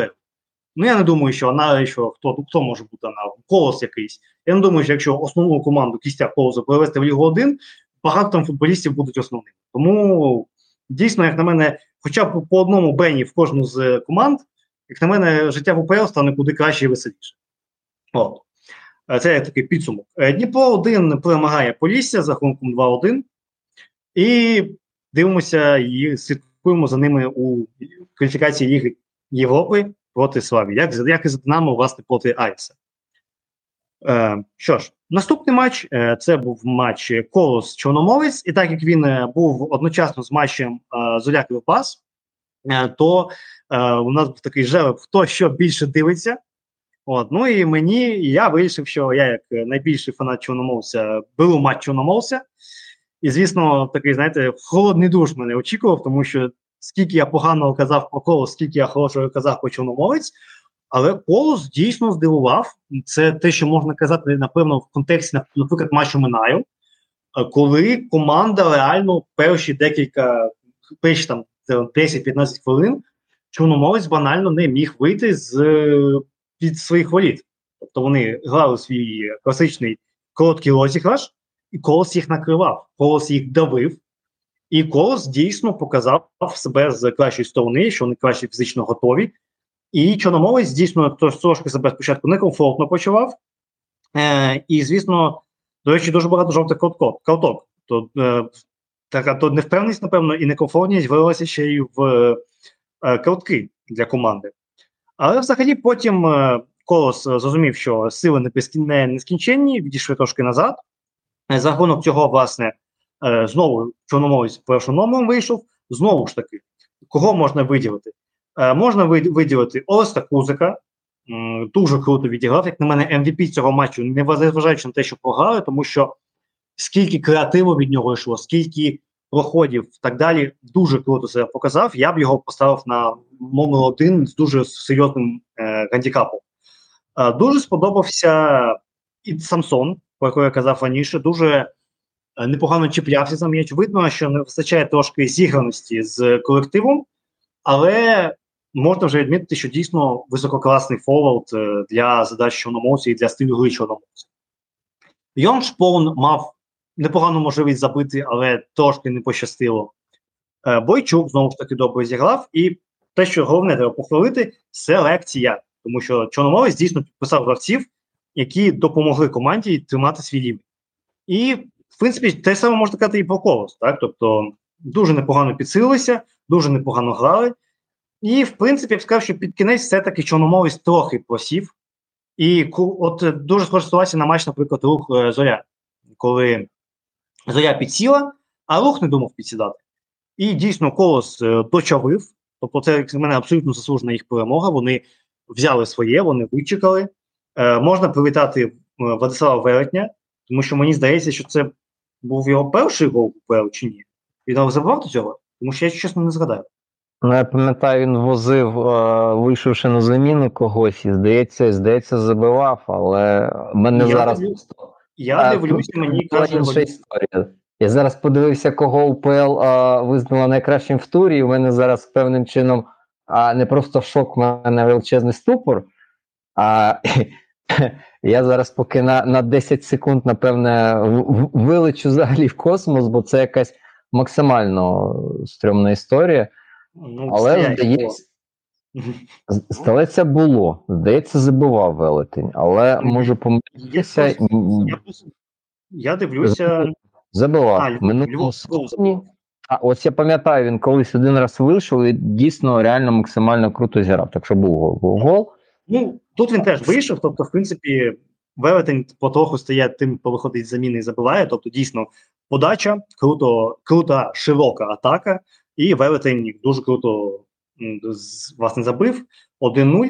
Після цього Чорноморець так пішов і наразився на другий гол від Цурікова, тому я б сказав, що це поразка, з якої Чорноморець може навчитися, тому що, дійсно, як на мене, саме за якістю гри, я вже це повторював, як на мене, це все-таки, думаю, для мене найкраще саме за якістю гри, тому що Оболонь Динамо це все-таки було по е, емоції, е, шість голів, вау, але саме за грою я все-таки знову ж таки ставлю когось Чорноморець на перше місце.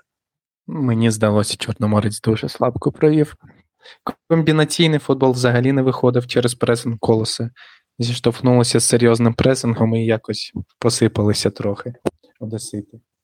Ну, я пам'ятаю, там був момент Шпорна, і от якби ж, якби він забив би, ну, тут ще фіг знає, як би воно склалося, але ось це реально єдиний, справді, такий, що прямо аж момент-момент.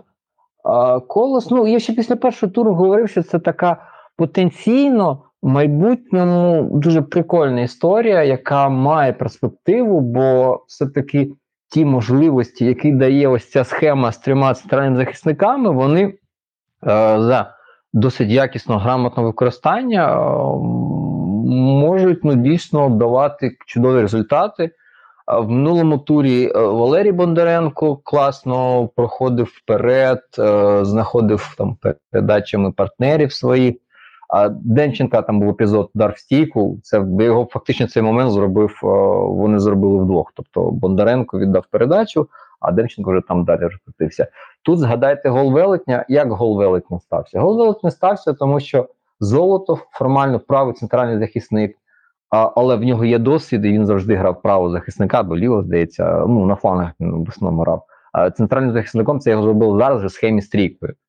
І він, як за звичкою, прийшов вперед, побачив простір, побачив можливість просунутися, просунувся, підняв м'яч, виконав подачу і стався гол.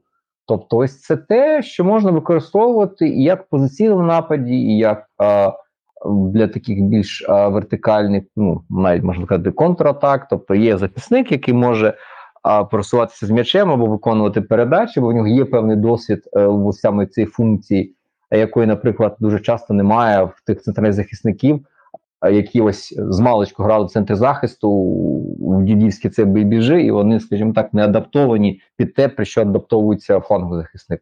Тому потенціал схеми є. Мене, мене радує, що е, почався такий пошук, що намагаються щось змінювати. Ну, скажімо, поганого зараз нічого поки сказати не можу, тому лише побажати успіху, бо я вітаю, коли люди намагаються розвиватися і вдосконалюватися, і щось видозмінювати, бо минулорічний Колос то була така богомерзена срань, яку не було просто сил дивитися дуже часто, бо люди, ну, маючи ресурс, маючи потенціал, і так ось грати ось так, в таке, що ну, воно, воно просто аж відштовхувало від себе стороннього глядача, який там не, не є суперігболівальником.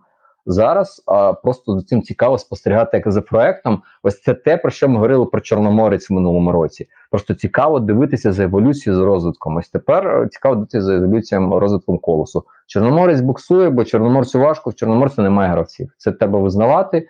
А у нас дві такі команди. А, ну, Зоря говорить, що в них немає футболістів. Насправді, в них купа футболістів. Просто ця купа, вона недосвідчена переважно. А в Чорноморці так взагалі просто немає людей. У них є основний склад. І, і все фактично. Тому тут я розумію Григорчука, що йому б хотілося б десь е, додати динаміки, десь освіжити, когось випустити, а він не може. Тому це дуже сильно обмежує команду. Е, хтось може випустити п'ятьох гравців, хтось може освіжити повністю центр поля, хтось може освіжити напад, а ти не можеш ніфіга. І тут просто складно буде далі, якщо не встигнуть за цей місяць хоча б, там, не знаю, людей п'ять з досвідом У П Л або таких ось легіонерів, як Шпорн або Ієде, десь знайти. Ну, я був оптимістично налаштований стосовно Чорноморця відносно в прогнозах, але тепер ось, ну, якщо вони гратимуть одним складом решту сезону, ну, це, це закінчиться дуже погано. Як, в принципі, напевно, може закінчитися погано і в Ворскли, якщо вони теж гратимуть тим одним складом.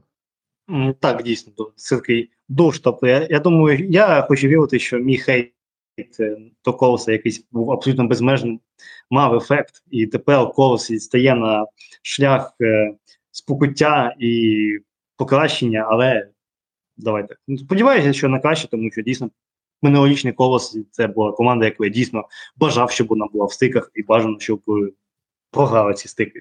Тому добре, що дійсно таке переродження відбулося. Що ж, Колос переміг Чорноморець за рахунком два нуль. І другий матч, який йшов паралельно, це був матч Зоря Кривбас, я його пропустив, тому віддаю одразу вам пас, що там було. Хоче Андрій щось розказати? Давай. Хочу, щоб я розказав. А Зоря знову почала в своєму стилі максимально інтенсивно на початку. Заробили пенальті вже на четвертій хвилині, якщо не помиляюсь, здається, що збили Вікентія Волошина. А, Антюк забив майстерно, вдарив по центру, вже в той момент кіпер полетів кут, ще за інерцію якийсь час поатакували, а потім почало все якось здуватися. Здуватися, здуватися, здуватися, і в принципі, чесно сказати, о, це, це дуже складно пояснювати, бо та Зоря минулого сезону Ван Левена, вона була готова до навантажень. Вона дуже часто вмикалася в останні хвилин десять, вона навіть в меншості проти Динамо там не, не здулася, а вимкнулася, забила і втримала рахунок. І було ще багато результатів, коли вони там в останні п'ятнадцять хвилин витягували, довитягували. А матч з Ворсклою, здається, де вони поступалися два один. А потім там пенальті був Брашка на дев'яносто третій чи четвертій. Тобто був і ресурси кадровий, і функціонально, і все наче працювало. Зараз, ну, напевне, через те, що Ван Левен пішов, а підготовки програма була інша, відповідно, кондиції не ті, і здувається заряд дуже швидко. Ну, і... ну ще і склад, звісно, трохи. Теж правда. Дуже сильно просів, як на мене. Теж правда, центр поля. Угу. Згоден теж з тобою, це теж впливає. купа травмованих, і наче люди є, наче люди виходять на заміни. Оце все максимально якось так стрьомно. Цього разу замість дискваліфікованого бразильця вийшов Снурніцин, бо вже і Марякова немає. Ну і Снурніцин, що на фланзі, що в центрі, це така дуже, не знаю, як сказати, щоб нікого не образити, річ не надто позитивна. Там був епізод, коли він типу врятував, вибиваючи головою м'яч там простріл, але насправді він з, такими, з таким же успіхом міг і власні ворота його зрізати. Тому це така небезпечна штука, потім його змінили, вийшов Гулько і впродовж хвилин там десять-дванадцять отримав вилучення і знову дуже як в попередньому матчі. Ну і після цього вилучення вже розвалилися, тоді всю ініціативу загриб Кривбас, а Кривбас міг забивати, ну, голів так три, так точно, забив менше, один гол був скасований. Ну, і в сумі, в сумі. Я маю на увазі, вже після того рахунок вже один-один був, здається, після вилучення. Точніше, після вилучення, до вилучення, господи. Рахунок вже був нічийний. Тобто після цього ще моменти були, але не реалізовували, не використовували ці, ці можливості. І загалом, що сказати, Кривбас ось на фоні цієї зорі, ось Кривбас виглядав такою, ну, можна казати, машиною. Тобто вони фізично, ну це ж помітно, напевне, рука Вернедуба, у нього команди завжди досить витривалі, міцні, і тут у них є лавка, виходили люди, які підсилювали гру, Дебелко вийшов з лавки, забив, а Приходько вийшов з лавки, забив. Тому треба говорити, що ось цей досить скромний ресурс, але поступово Вернедуб вчиться ним користуватися, і треба сказати, що матч виграно заслужено, бо Зоря, мені здається, зараз в такому дуже активному пошуці. Система, як та-та, вона розвалилася, все впирається, як в Шахтарі, на індивідуальні скіли. Що мене просто неймовірно бісить, я чесно, я не знаю, якби я був вболівальником Зорі, або б якоюсь людиною причетною до Зорі, я б, напевно, вже пів квартири би розбив би, всі меблі потрощив би, бо та кількість ситуацій, коли Вікентій Волошин перебуває десь між лініями, вільний, відкритий, щось типу як Буяльського в Динамо, а Русин, Антюх, будь-хто рандомний футболіст, хірачить з центру поля, починає лізти на п'ятьох, на шістьох. Я ось просто намагаюся зрозуміти, чому відбувається ось цей ігнор Волошина. І ну, в мене лише одне таке більш е, тверезе пояснення, що все-таки команда продовжує в голові тримати якісь налаштування від Патріка.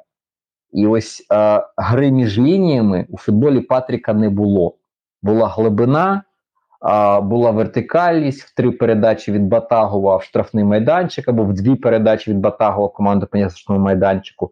І тому ось футболісти, що залишилися у в Кістяку, типу Русина, Антюха, хто там ще з ветеранів, типу Мишньова, вони просто ну, дивляться між ліній навіть апріорі, вони всі дивляться в глибину і одразу на ворота. І я не знаю просто, ну, чи надовго вистачить Вікентія, бо в мене б психіка би здала би дуже швидко. Але другий матч поспіль, дуже часто Вікентій один без опіки має можливість приймати десь в районі півкола на підступах до штрафного, і його ігнорують. Ігнорують не тому, що а, хтось придумує кращий варіант. Ні, навпаки, придумують більш поганий варіант. І тут тому я приходжу до висновку, що поки є величезний дисбаланс між очікуванням гравців, очікуванням тренерами, налаштуваннями футболістів, очікуваннями футболістів. І все це так зараз, ну, чесно, просто боляче дивитися, бо те, як була організована Зоря, так, були недоліки, але була організація, і ти розумів, що Зоря – це приклад організації перш за все. Зараз е, організації як такої немає. Є окремі індивідуальні спалахи Батагова, що може обіграти, пройти в простір. Там був, був такий неймовірний, як у мене, епізод. Батагов а, проривається через центральну лінію поля, обігрує двох футболістів, пробігає між ними, віддає передачу комусь типу, не знаю, Дришлюка. Ну, і зрозуміло, Дришлюк не Брашко, не Булєца, е, навіть не Шахов і навіть не Черко. І там якась така потім безглузда штука. І увесь цей подвиг Батагова, він закінчився нічим. Тому Вболівальникам «Зорі» хочу побажати триматися, бо для психіки, я просто знаю, що це таке, для психіки це буде дуже складне навантаження, бо коли є певна, є те, з чим порівнювати, і це м- поки «Зоря» дуже далека до стану команди, яка може дійсно кидати виклик а, серйозному супернику. А, перше – організація, друга – фізична складова. Мені здається, щось а, ось саме з фізикою, функціональною підготовкою до сезону, можливо, потім розбігаються, можливо, там якісь свої нюанси, десь ми побачимо там, після десятого туру «Зорю», яка біжить, якої вистачає на дев'яносто хвилин. Але поки все максимально не круто, поки зараз «Зоря» нагадує київське «Динамо» а, минулого, минулого сезону, коли воно в першому турі програло спочатку а, Дніпру нуль три, а потім програло а, «Зорі» два три, то ось зараз сама «Зоря» нагадує ось те «Динамо». Ну, в принципі, додати по «Зорі» нічого. Дуже сподіваємось, що гра покращиться, може знайдуть якісь зв'язки. Може, ще підписання якісь будуть, які посилять команду. З приводу Кривбаса можна відзначити їх гру через флангових захисників, як Понедільник підключався, як Дібанго, особливо Дібанго підключався. Мені дуже сподобалася його гра в цьому матчі. Здається, він і асист віддав, коли другий гол забивали, якщо не помиляюсь. Так, він якраз на Приходька асисти віддав. Дуже класно підключився, обіграв гравця. І зрячу передачу віддав, треба це відмітити. Ну, так, так. Ну, як на мене, це дуже круто відіграли, тому можна привітати Кривбас з перемогою три один доволі впевненою, ну а тоді побажати оговтатись від таких двох нокдаунів поспіль і піти далі. І останній матч, ну і так, три один перемога, і останній матч цього туру, це був матч Руху Волства. І, в принципі, Волська ще, ще всередині цього, всередині тижня дуже так себе показала доволі сумно для всіх болівальників, програвши ділі. Я так розумію, що була... петлі часу. Так. І що, я так розумію, ще поверталися вони, я так розумію, доволі довго, тому що, того, що я розумів, було аж дві пересадки. Mm-hmm. Так, як на мене, команда просто вийшла мертва, тобто фізично. Тому що цей дуже доволі швидкий гол, доволі дуже смішно, що Скляр погано вдарив. Там. Якби не було рикошету, голу б не було. Тому що то Скляр там якось абсолютно не очікував, що до нього м'яч дійде. І, як на мене, дійсно Волскла фізично підздала, тобто цей гол начебто мав зіграти їм на користь. Але Волскла взагалі відмовилася від пресингу, вони сподівалися відбитися. А от навпаки, Рух спочатку з пенальті забив, пенальті в мене питань не має бути. А потім, от між другим і третім голом, як на мене, відбувалася просто тотальна декласація Волскли.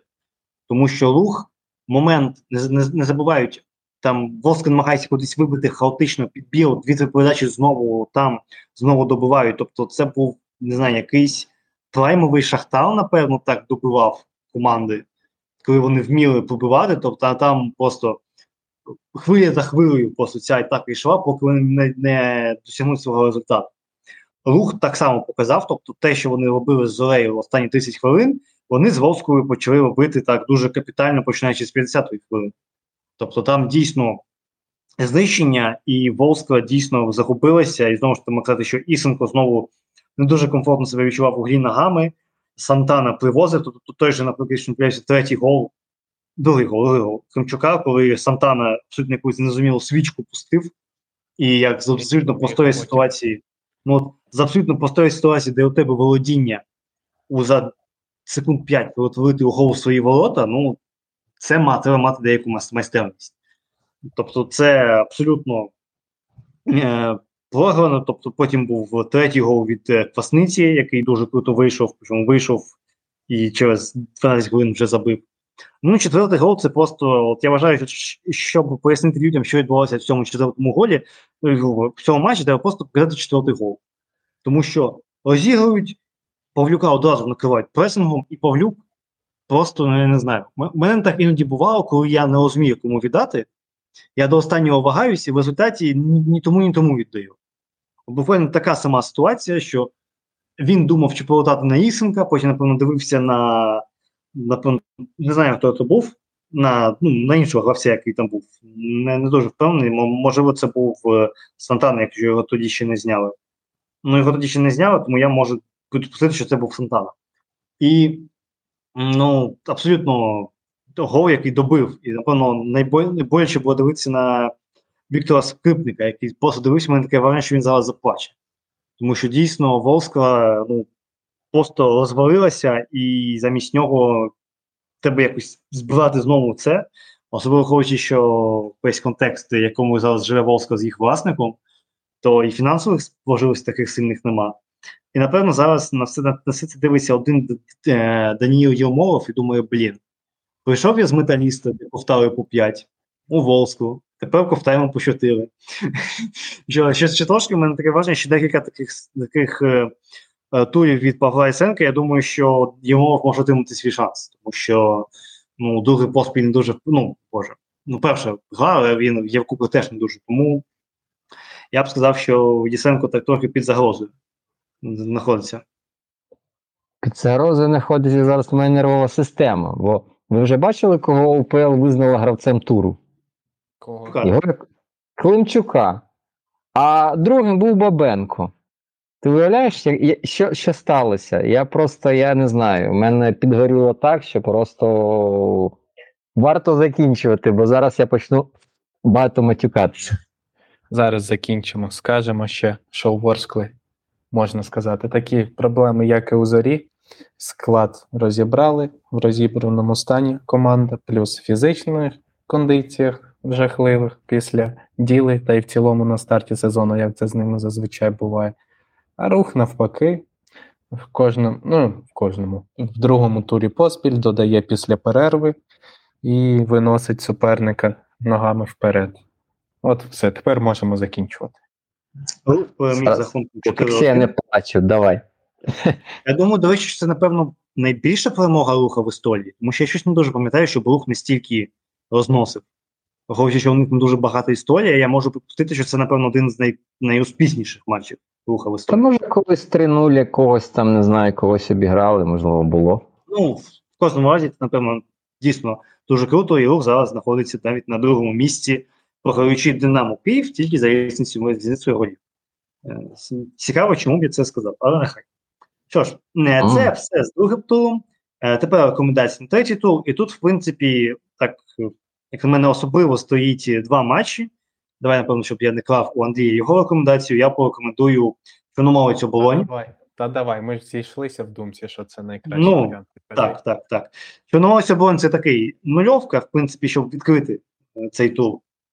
А таке основне блюдо – це, напевно, сто відсотків буде Полісся Рух.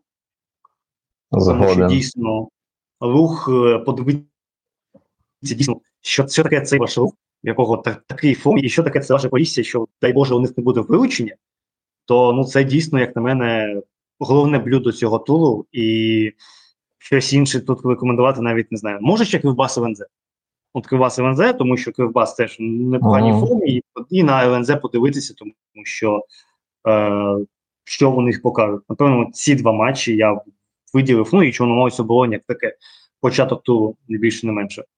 Погоджуюсь, бо ось, наприклад, дербі некромантів або дербі напівмерців Ворскла Зоря, ну чесно, в минулому році це, напевно, був би найрейтинговіший матч е- туру з найбільшим інтересом, з найбільшою цікавістю, але я не впевнений, що в цій, в цій грі варто чекати на щось таке, знаєш, видатне.